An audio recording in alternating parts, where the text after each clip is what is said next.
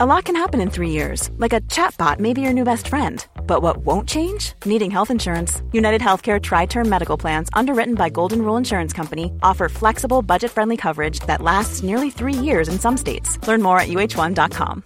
This is Paige, the co-host of Giggly Squad, and I want to tell you about a company that I've been loving, Olive and June. Olive and June gives you everything that you need for a salon quality manicure in one box. And if you break it down, it really comes out to $2 a manicure, which is absolutely insane. It's also so easy to get salon worthy nails at home with Olive and June. The difference between how your nails used to look when you did them yourself and now with the Manny system is a complete game changer. The best thing about Olive and June too is it's a quick dry. Dries in about one minute, lasts for five days, and full coverage in up to one to two coats. Visit oliveandjune.com slash perfect Mani 20 for 20% off your first system. That's oliveandjune.com slash perfect Mani 20 for 20% off your first system.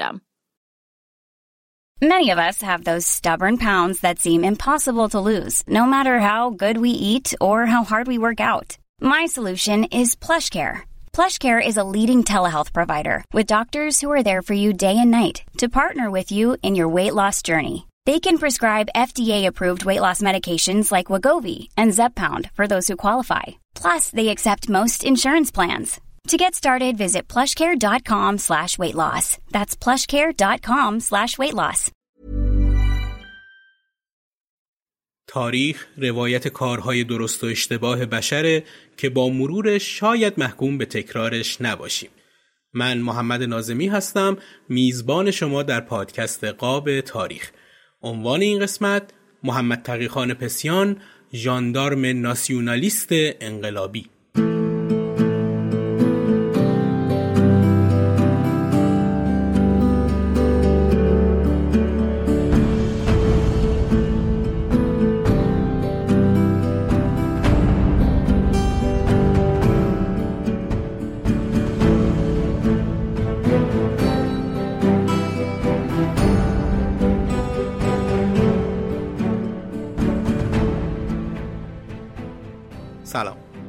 هشتمین قسمت پادکست قاب تاریخ رو میشنوید خیلی خوشحالم از اینکه شما مخاطبین عزیز همراه هم هستید و نظرات ارزشمندتون رو از من دریغ نمی کنید و از راه های ارتباطی که داریم مثل شبکه های اجتماعی قاب تاریخ و کانال پادکست در اپلیکیشن های پادگیر نظرات و پیشنهاداتتون رو برای من می نویسید و پست ها و قسمت های منتشر شده رو لایک می کنید.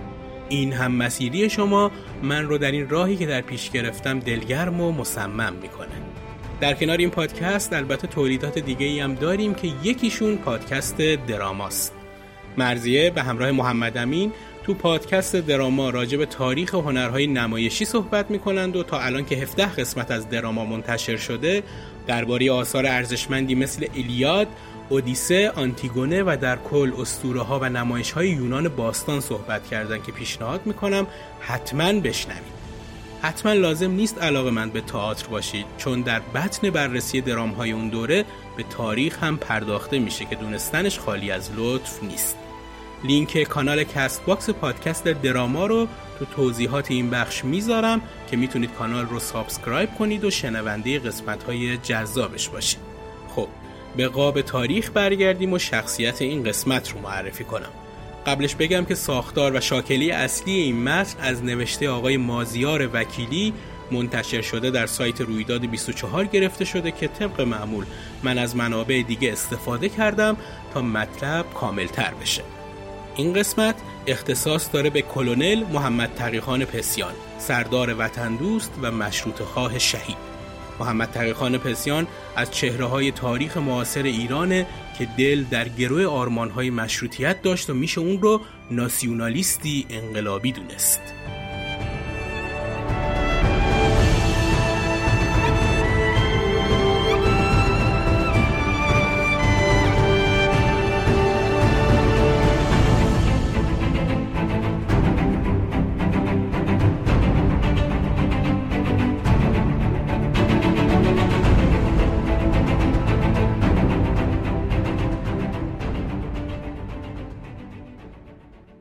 کلونل محمد تقی‌خان پسیان سال 1270 هجری شمسی به دنیا اومد. پدرش یاور یا همون سرگرد محمد باقر عنایت السلطنه و مادرش عزت الحاجیه بود. جدش رستم بیگ بعد از عهدنامه ترکمنچای که یه تعداد از شهرها از ایران جدا شد برای ادامه زندگی به تبریز مهاجرت کرد. رستم بیگ و پسرش یاور محمد باقرخان روابط خیلی نزدیک و صمیمی با بزرگان تبریز مثل امیر کبیر و امیر نظام گروسی داشتند. دو نفر از اعضای این خاندان سلطان غلام رضاخان پسیان و یاور علی قلی خان پسیان تو جنگ جهانی اول کشته شدند. بیشتر اعضای خاندان پسیان از صاحب منصبای نظامی بودن و غلام رضاخان و علی قلی خان تو جنگ با انگلیسی ها بود که کشته شدند.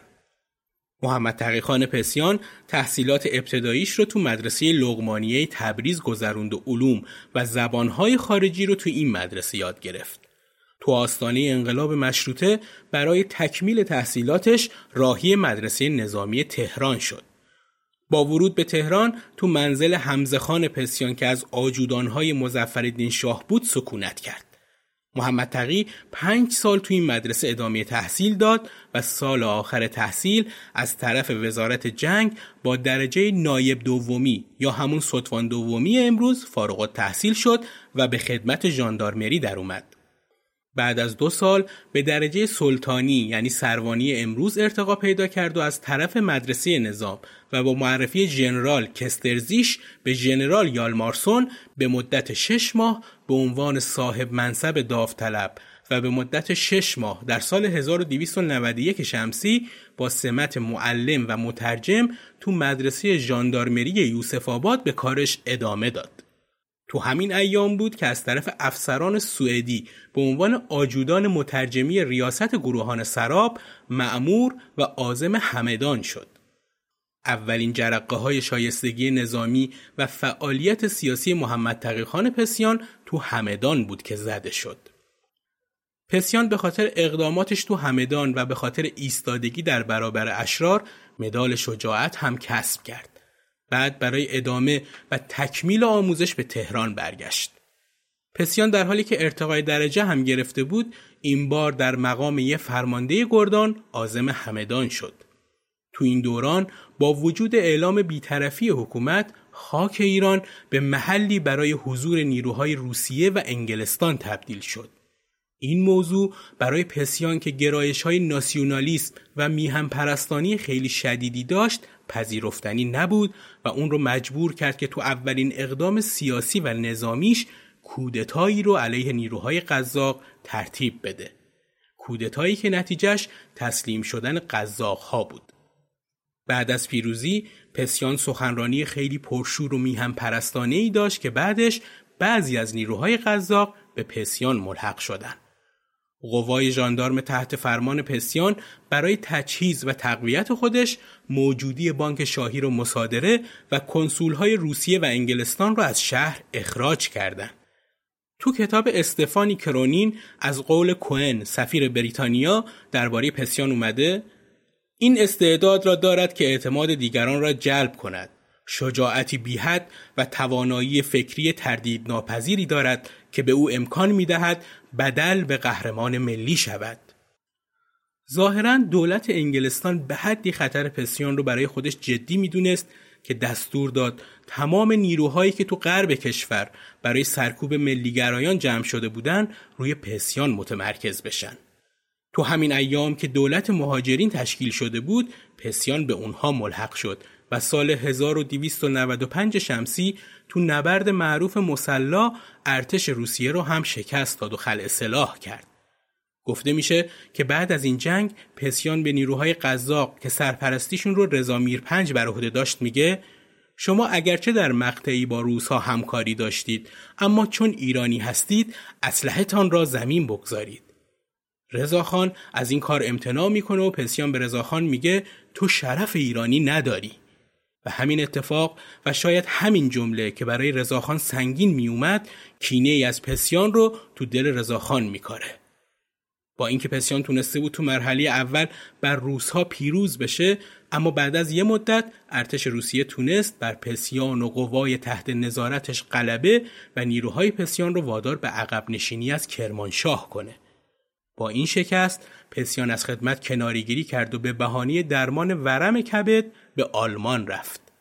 هیندربورگ سردار مشهور آلمانی که وصف رشادت های محمد تقی خان رو شنیده بود ازش دعوت کرد که به ارتش آلمان ملحق بشه.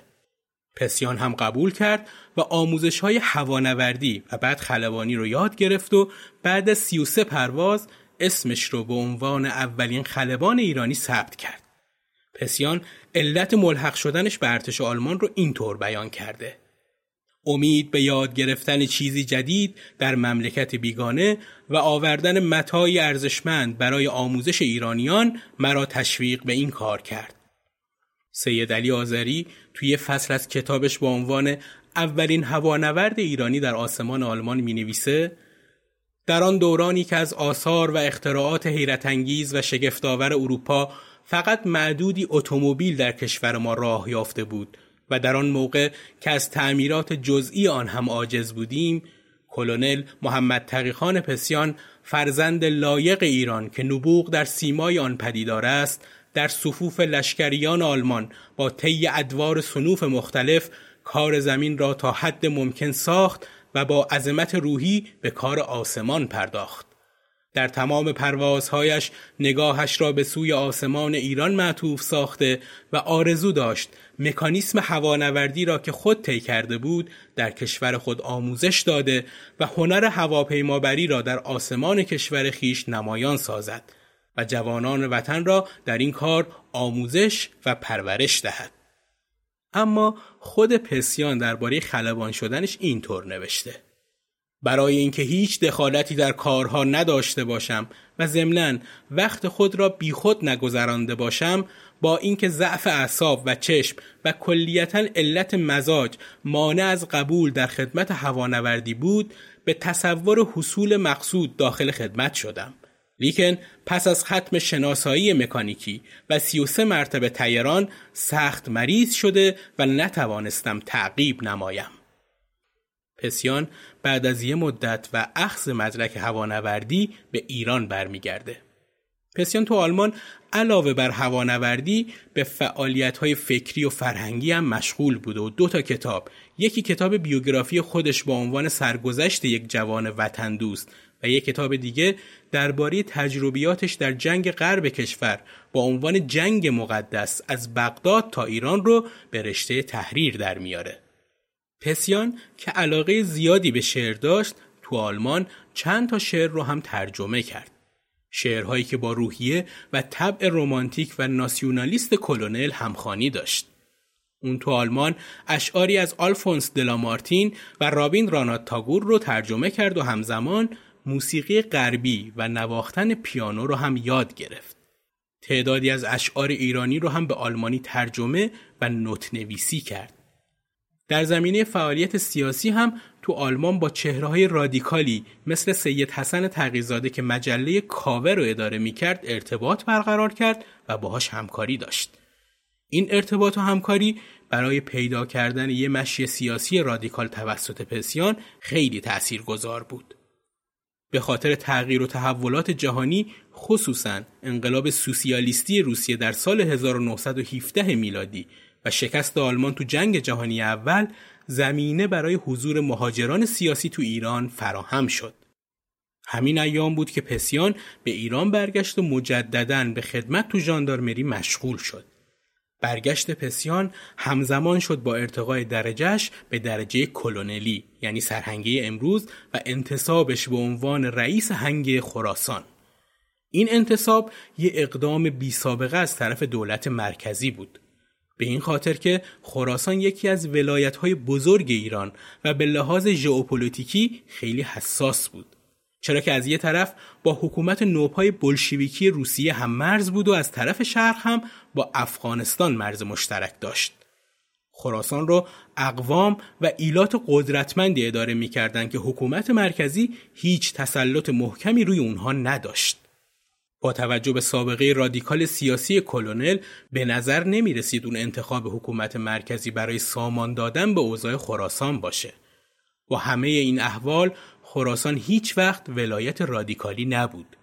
تو جنبش مشروطه نقش زیادی نداشت و با وجود تأسیس حزب دموکرات در سال 1298 هجری شمسی توسط محمد تقی بهار و حیدرخان اموغلی سوسیال دموکرات ها نفوذ زیادی تو اون نداشتن. استفانی کرونین تو کتابش درباره وضعیت سیاسی اون روزهای خراسان می نویسه اگرچه خراسان همچون آذربایجان مرزی طولانی با روسیه داشت و سیل مهاجرت کارگران ایرانی به ترکستان به راستی چشمگیر بود نفوذ سیاسی و ایدئولوژیک سوسیال دموکرات های روس در اینجا بسیار ضعیف بود. اما در این میان جمعیتی از آذری ها و قفقازی های ساکن مشهد به گونه استثنایی پذیرای گرایش های سیاسی رادیکال بودند و همین عنصر شالوده حمایت محلی از قیام پسیان را فراهم کرد. تا قبل از ورود کلونل پسیان انتظام خراسان وضعیت خوبی نداشت و ژاندارمری اون ناحیه درگیر فساد بود. اونطور که تو کتاب غلام حسین صالح زاده ذکر شده رئیس ژاندارمری پیش از کلونل حواله های حقوق زیردستان را شخصا نقد می کرد و حقوق آنان را پرداخت نمی کرد. ورود کلونل به خراسان همزمان با زمامداری قدرتمندانی احمد قوام السلطنه تو خراسان بود که همه نهادهای این ولایت از جمله دادگستری رو در کنترل قدرت خودش داشت. روزنامه های روشنفکرانی اون دوران خراسان همگی از مخالفان سریح قوام بودند که برای اعتراض به قرارداد 1919 و دولت مرکزی که قوام نمایندش بود مطلب می نوشتند. قوام والی خراسان برای تقویت نیروی نظامی خراسان و برای تأمین امنیت اقداماتی رو شروع کرده بود.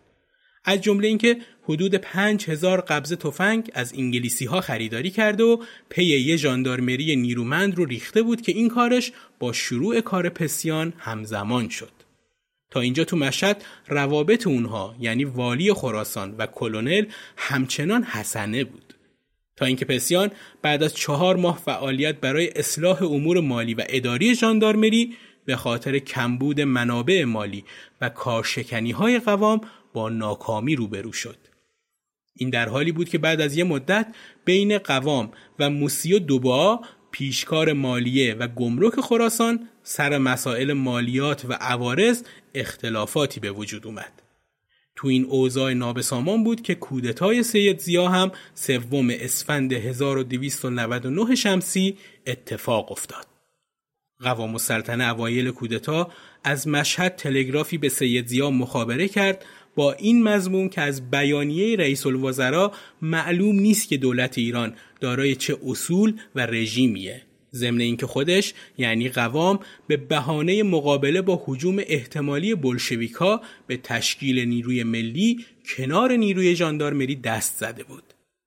قوام همینطور تو مراسم رژه عید نوروز 1300 شمسی برخلاف رسم معمول تمثال احمد شاه رو تو جایگاه مناسبی قرار نداد. این کارها از دید سید زیاد دور نموند و بعد از اینکه مطمئن شد اتحاد و همبستگی بین کلونل و قوام وجود نداره فرمان دستگیری قوام رو برای کلونل ارسال کرد. کلونل محمد تقیخان در مقام فرمانده ژاندارمری خراسان تحت تاثیر اعلامیه ها و اقدامات سید زیا قرار گرفت و چون عملکرد قوام تو خراسان رو می‌دید و ازش رضایتی نداشت کم کم با موجی که از طرف دولت زیا به راه افتاده بود همراه شد. سید زیا هم معتصم السلطنه رو به عنوان کارگزار خراسان معمور مشهد کرد و محرمانه با کلونل محمد تقیخان وارد مذاکره شد تا برای دستگیری قوام اقدام کنه.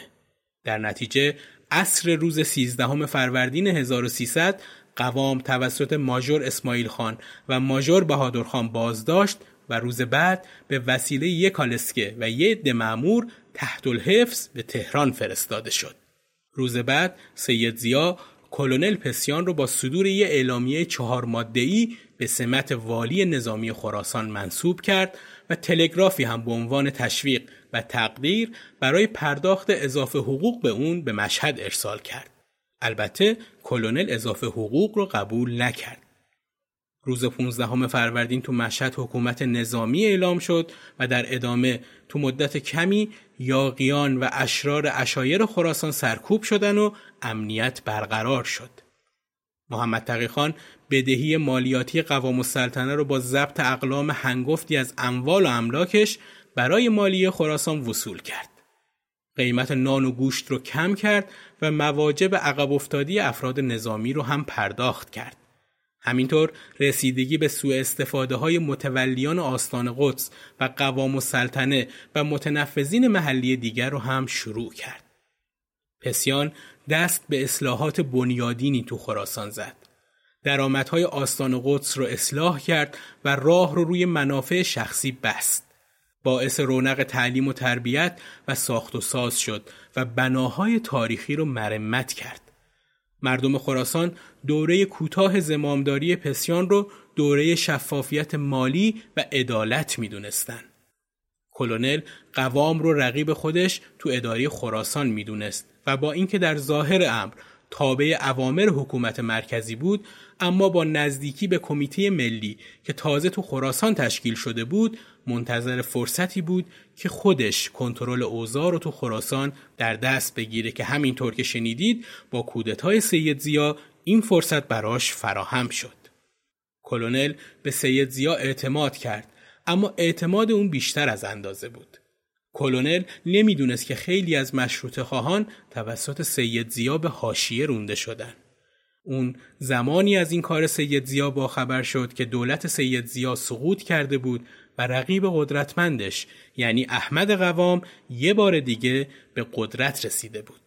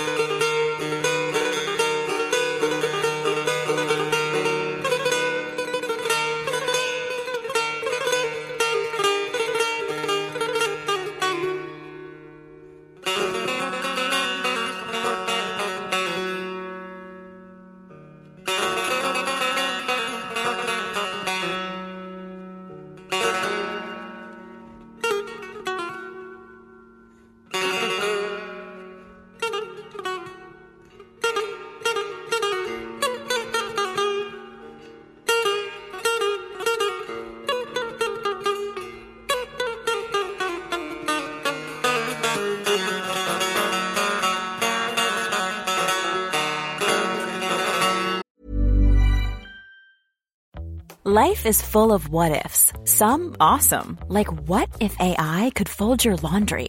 And some, well, less awesome, like what if you have unexpected medical costs?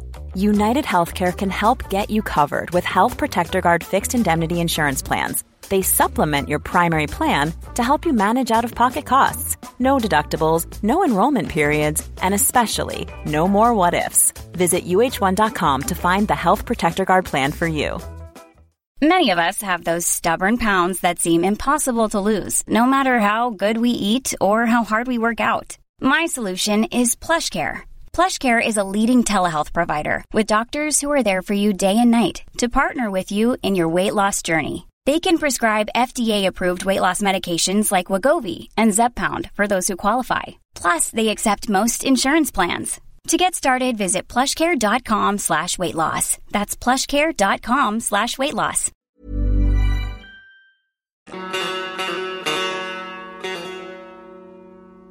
خب یه مقدار از شخصیت کلونل پسیان بگم و بعد وارد ماجرای کشمکش بعدی اون با قوام بشم. محمد تقیخان پسیان یکی از چهره های مهم تاریخ معاصر ایرانه. اون تو دوره حساسی ظهور کرد که ایران در آستانی مدرن شدن و مبارزه با استبداد یک پارچه شده بود. اما خطر استبداد نظامی هم در کمین بود. تعداد زیادی از مورخان پسیان رو ناسیونالیستی پرشور و انقلابی می‌دونن که علیه دیکتاتوری شورید و تلاش کرد خراسان رو به صورتی مدرن و مستقل اداره کنه. نباید فراموش کرد تو دوران ظهور کلونل پسیان و اقداماتش در خراسان ناسیونالیسم اصلی ترین ایدئولوژی حاکم در ایران بود. از یه طرف ناسیونالیسم انقلابی و روشنفکرانی پسیان وجود داشت که تلاش می‌کرد ایران رو با تکیه بر میهم پرستی و آرمانهای مشروطه اداره کنه و در طرف دیگه ناسیونالیسم ارتجایی و باستانگرایانه رضاشاه پهلوی که تلاش می‌کرد با تکیه بر یه حکومت پادشاهی دیکتاتوری ایران رو یک پارچه نگه داره. استفانی کرونین تو کتاب کلونل پسیان و ناسیونالیسم انقلابی ایران درباره تفاوت نگاه پسیان و رضاشاه می نویسه تمایلات روشنفکرانی پسیان و آشنایی کامل او با اندیشه و فرهنگ غرب تمایز آشکار با فکر محدود رضاخان داشت. در عین حال وفاداری دیرپا و فعالانی پسیان به آرمانهای مشروطه در تقابل کامل با فرصت طلبی و ماجراجویی رضاخان بود. فارغ از اینکه پسیان رو اونطوری که هواداراش معرفی می‌کنن وطن پرستی مشروط خواه بدونیم که به دنبال برانداختن دیکتاتوری تو ایران بود یا اونطور که مخالفانش می نویسن فرصت طلبی بود که برای کسب قدرت به اهداف خودش لباس ملیگرایی پوشونده بود نباید فراموش کنیم که قیام اون از اولین قیام هایی بود که با ماهیت ناسیونالیستی و سکولار تو ایران شکل گرفت. بعضی از مورخان چنان شعن و جایگاهی برای کلونل پسیان قائلن که اعتقاد دارند که اگه اون مسئله خراسان رو حل می‌کرد می‌تونست جایگزین رضاخان برای پادشاهی سراسر ایران باشه.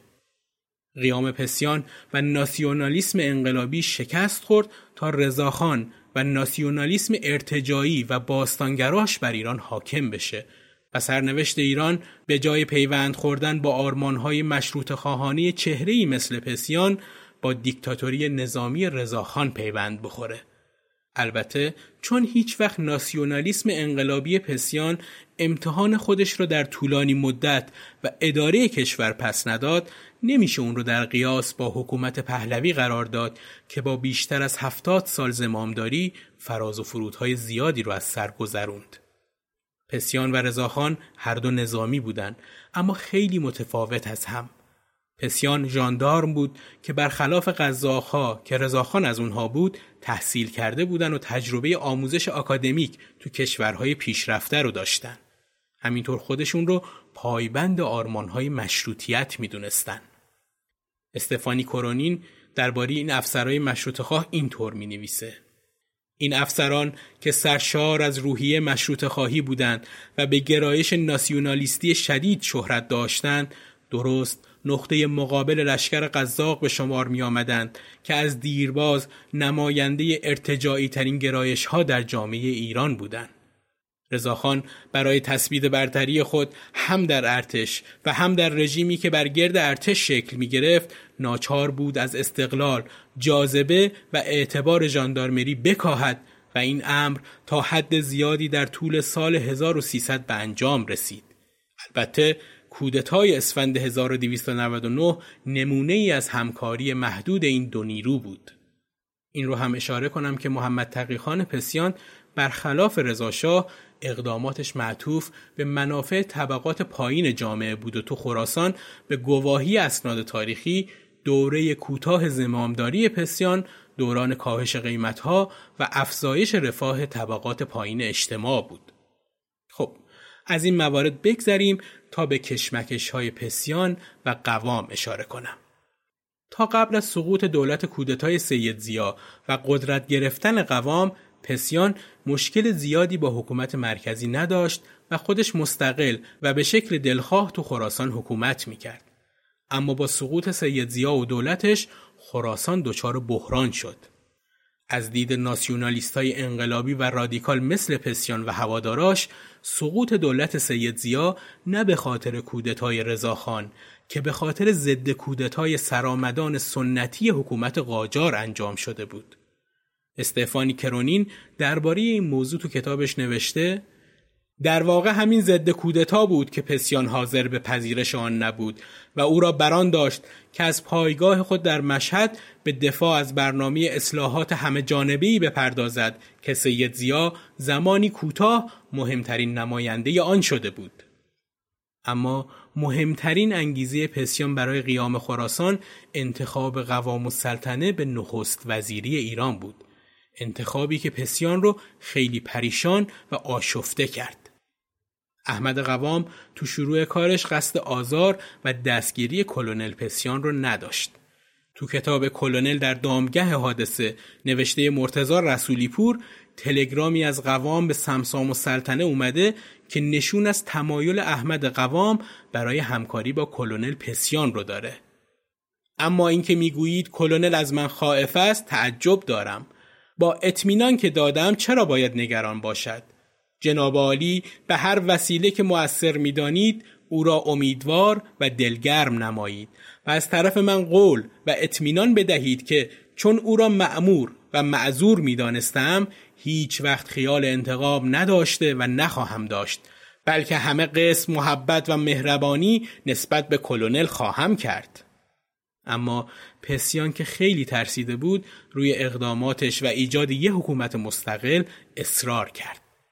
استفانی کرونین درباره اوضاع اون زمان کلونل نوشته پسیان ظاهرا دو راه پیش پای خود می‌دید یکی مقاومت در برابر تهران و دیگری ترک خراسان و رفتن به اروپا البته این دعوی را هم بر زبان آورده بود که با دویست جاندارم حکومت قوام در مشهد را ساقط کرده و حالا با چهار هزار نفری که زیر فرمان دارد می‌تواند ظرف سه ماه تهران را بگیرد.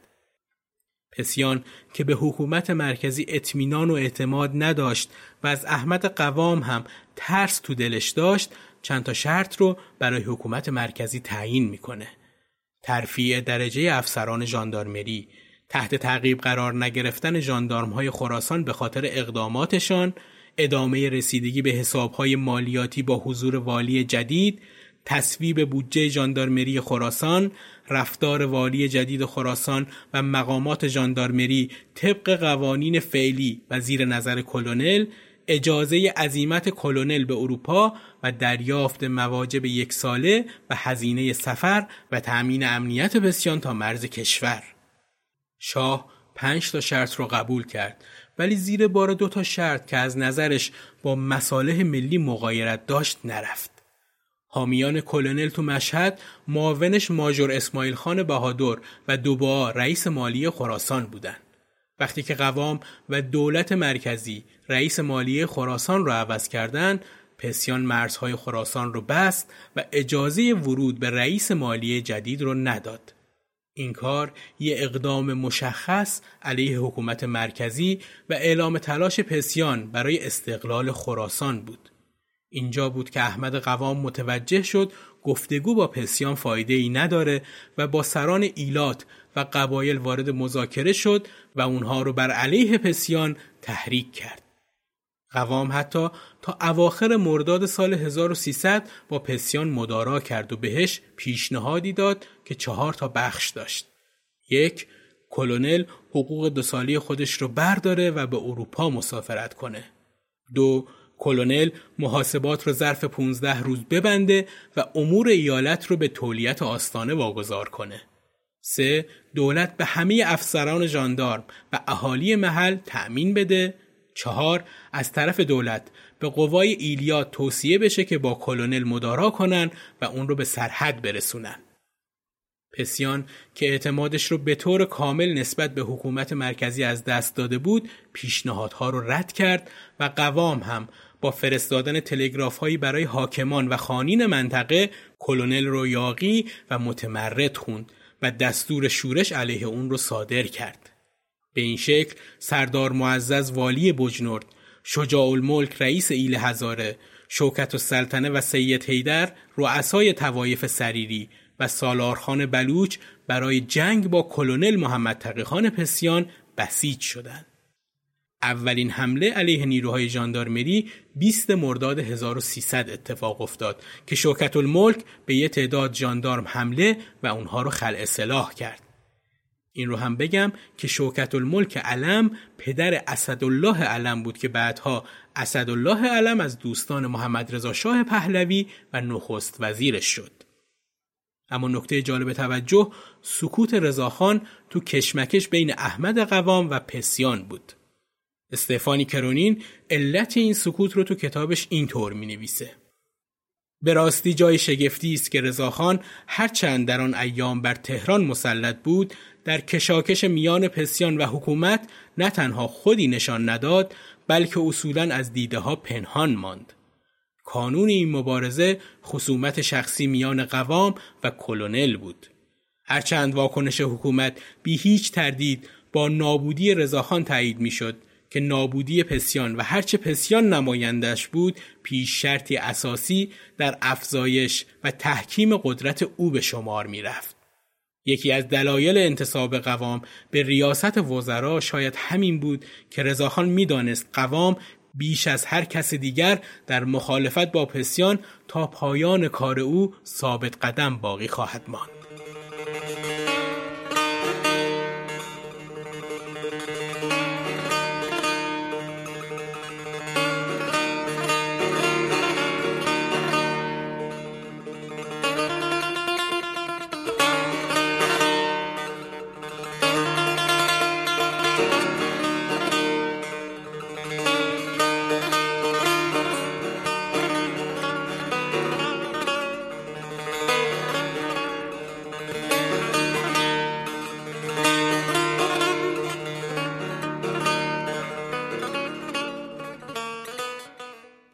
در شهریور 1300 قدرت همچنان تو دستان کمیته ملی به ریاست پسیان بود.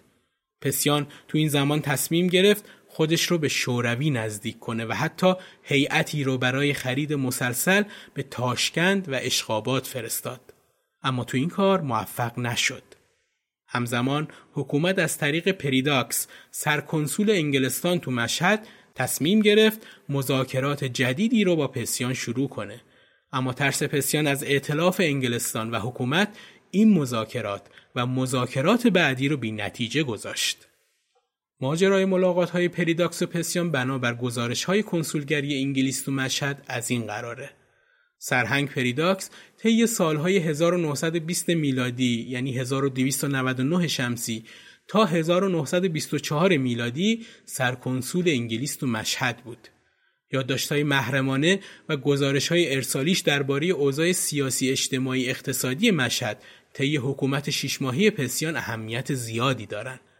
تو این زمان ملاقات های بین پسیان و سرکنسول انگلیس انجام شده که شرحش تو گزارش های کنسولگری انگلیس و بقیه منابع ثبت شده.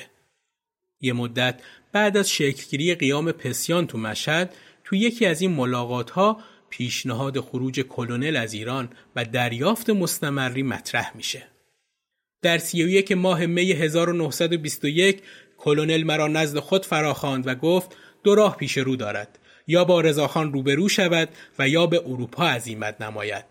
وی سپس متذکر شد که او با دویست جاندارم قوام السلطنه را سرنگون کرد. اینک با در اختیار داشتن نیروی چهار هزار نفری به راحتی می‌تواند ظرف سه ماه تهران را اشغال کند.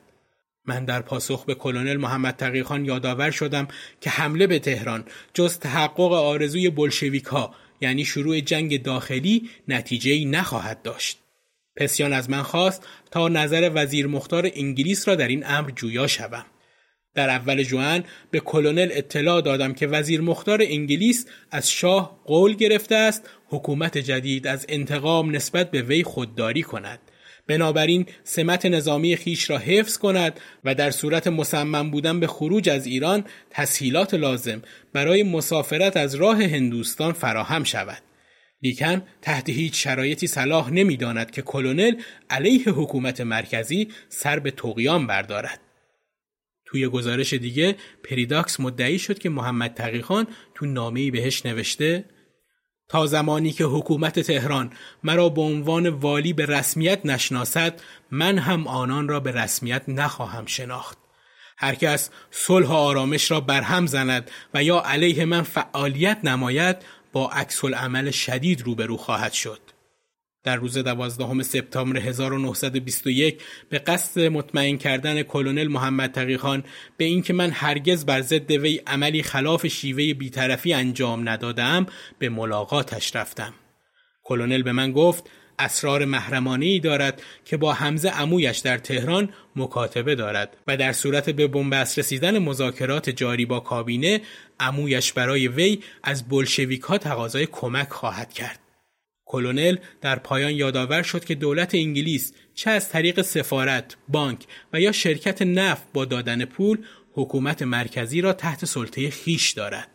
در جریان این گفتگو من به کلونل تذکر دادم آن دسته از بربری هایی که تحت حمایت انگلیس هستند و یا نامشان در فهرست وظیفه بگیرهای من قید شده است باید از خدمت ژاندارمری مرخص شوند در اینجا بود که کلونل سخت براشفت و به وضع ناخوشایندی تهدیدم کرد که مبادا کاری به افراد او داشته باشم اما سید علی آذری مؤلف کتاب قیام کلونل محمد تقی‌خان پسیان جریان آخرین ملاقات پسیان با پریداکس رو اینطور نوشته پریداکس همراه با ملک ایرج رکنی به ملاقات کلونل محمد تقیخان پسیان می روند و پیغام دولت را به وی اعلام می کنند. بهتر است برای ختم قائله و جلوگیری از وقوع پیکار به هر نقطه ای از اروپا که مایلید بروید و دولت برای شما هر ماه مستمری خواهد فرستاد. پریداکس در این ملاقات ادامه می دهد ما هم قبلا از شما درخواست های مشابه دستور دولت را کردیم. نپذیرفتید چون شما معتقدید با پول دولت خودتان بایستی زندگی نمایید و پول دولت انگلیس را حرام میپندارید دولت انگلیس هم حرفی ندارد ولی رساندن این مستمری را تضمین می نماید. پسیان در پاسخش می گوید چون من در معنی نسبت به فرماندهان خود دیکتاتور نبوده و سمت رفاقت دارم شخصا نمی‌توانم نسبت به این موضوع تصمیمی بگیرم جز با مشورت با آنها بنابراین پاسخ این پیشنهاد شما را فردا می دهم و روز دیگر این پیشنهاد را نپذیرفت. پس از اینکه پسیان شرایط خروج از ایران را نپذیرفت، سرکنسول انگلیس او را تهدید می کند. دستور می دهم اشایر خراسان علیه شما شورش نمایند. کلونل از این تهدید براشفته می شود و می گوید تو کنسول انگلیس هستی یا والی خراسان؟ اگر من بعد در کارهای ما مداخله کنی دستور می دهم تو را به زاهدان ببرند و در سرحد تحویلت دهند. قوام بالاخره تصمیم گرفت ضربه کاری و نهایی رو به کلونل پسیان وارد کنه. قوام السلطنه برای شوکت الملک علم نامه ای ارسال کرد و از اون خواست که از طریق آیدات مالیاتی و امکاناتی که تو محل در اختیار داره علیه کلونل اقدام کنه و نظر دیناری از نقد و جنس آیدات دولتی به مشهد برسه و در ضمن یه اردوی نظامی علیه پسیان برپا کنه و جلوی جاندارم ها رو تو بیرجند و خاف بگیره. شوکت الملک قبل از اجرای دستور قوام السلطنه درباره حمله به خراسان با اطلاع اون ولی بدون اینکه باب میلش باشه باب گفتگو رو با کلونل باز می‌کنه. اوایل مهر 1300 شوکت الملک نمایندش محمد ولی خان اسدی رو به مشهد فرستاد و ظاهرا کلونل هم تحت تاثیر این مذاکرات قرار گرفت و آیت الله زاده خراسانی و حاج حسین آقای ملک رو پیش امیر شوکت الملک فرستاد. بالاخره دو طرف برای توافق درباره خروج کلونل از کشور قرار ملاقات گذاشتند. اما همین زمان سردار معزز حاکم بجنورد که قبلا قول همکاری به کلونل رو داده بود خیانت کرد و کردهای قوچانی رو به شورش وامی داره. شورشی ها با حمله به قوچان و خلع سلاح جاندارم ها شهر رو به تصرف در میارن. کلونل برای دفع شورش کردهای شمال شبانه با گروهی از افسران و جاندارم ها به طرف قوچان حرکت کرد. تو تپه های داوودی جعفرآباد با کردها جنگید. اما بالاخره به دلیل کمبود نفرات و با کاهش مهمات نهم مهر ماه 1300 فشار زیادی روی کلونل و قوای ژاندارم وارد اومد. افرادی که اون برای آوردن مهمات به جعفرآباد فرستاده بود به جبهه بر نگشتند و فرمانده خودشون رو تنها و بدون مهمات رها کردند. پسیان خودش به تنهایی تا آخرین فشنگ جنگید و به دست کردها کشته شد و سر از تن کلونل جدا کردن و یه مدت بعد دوستانشون رو تو مشهد باغ نادری جنب مزار نادرشاه افشار به خاک سپردن. زمانی که پسیان کشته شد سی و یک سال بیشتر نداشت و ازدواج هم نکرده بود. اینطور نقل شده که بعد از مرگش وقتی اموالش رو سیاهه کردن نوشتن چند عدد استکان، یک قوری چینی بند زده، دو سه صندوق کتاب، یک دست لباس و یک قالیچه و اینها تمام دارایی اون از مناسب و مقامی که داشت بود. عارف قزوینی از جمله کسایی بود که تو مراسم دفن کلونل شرکت کرد و با دیدن سر بریده اون این طور سرود. این سر که نشان سرپرستی است امروز رها ز قید هستی است. با دیده عبرتش ببینید که این عاقبت وطن پرستی است. ایرج میرزا هم در رسای کلونل پسیان این شعر رو گفته. دلم به حال تو ای دوست داره ایران سوخت که چون تو شیر نری را در کنام کنند. تمام خلق خراسان به حیرت اندر که این مقاتل با تو را چه نام کنند. به چشم مردم این مملکت نباشد آب وگرنه گریه برایت علت دوام کنند. خدا نخواست که این مملکت شود آباد وطن پرستان بیهوده احتمام کنند. از این سپس همه مردان مملکت باید برای زادن شبه تو فکر مام کنند. سزد که هرچه به هر جا وطن پرست بود پس از تو تا به ابد جامه مشک فام کنند. ناسیونالیسم انقلابی پسیان شکست خورد و راه برای ظهور ناسیونالیسم ارتجایی رضاخان هموار شد.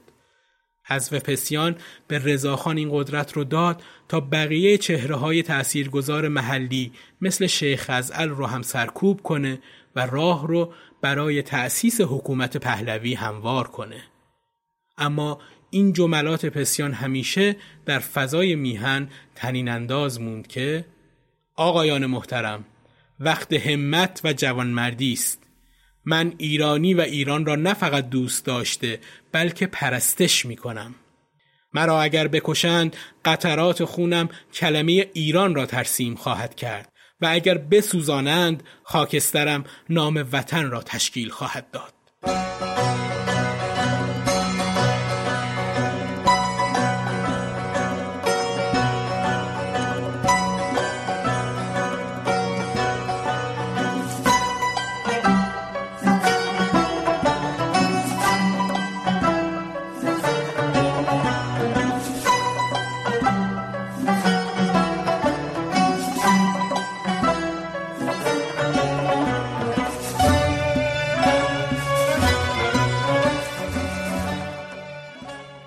به پایان هشتمین قسمت از پادکست قاب تاریخ رسیدیم.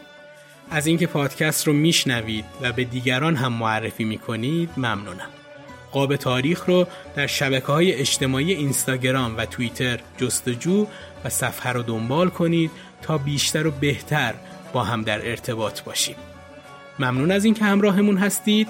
روز روزگار خوش. ایران سرای من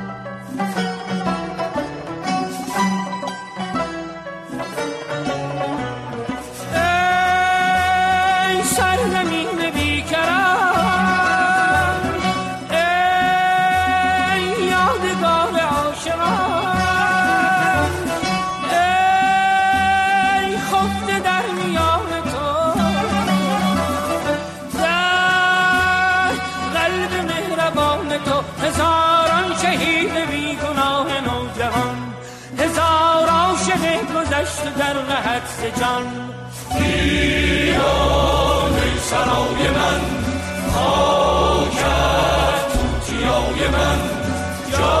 جاویدان بهشت من عشقت کیمیای من. ای تخت جاودان جنگ ارگ جاودان بند همچو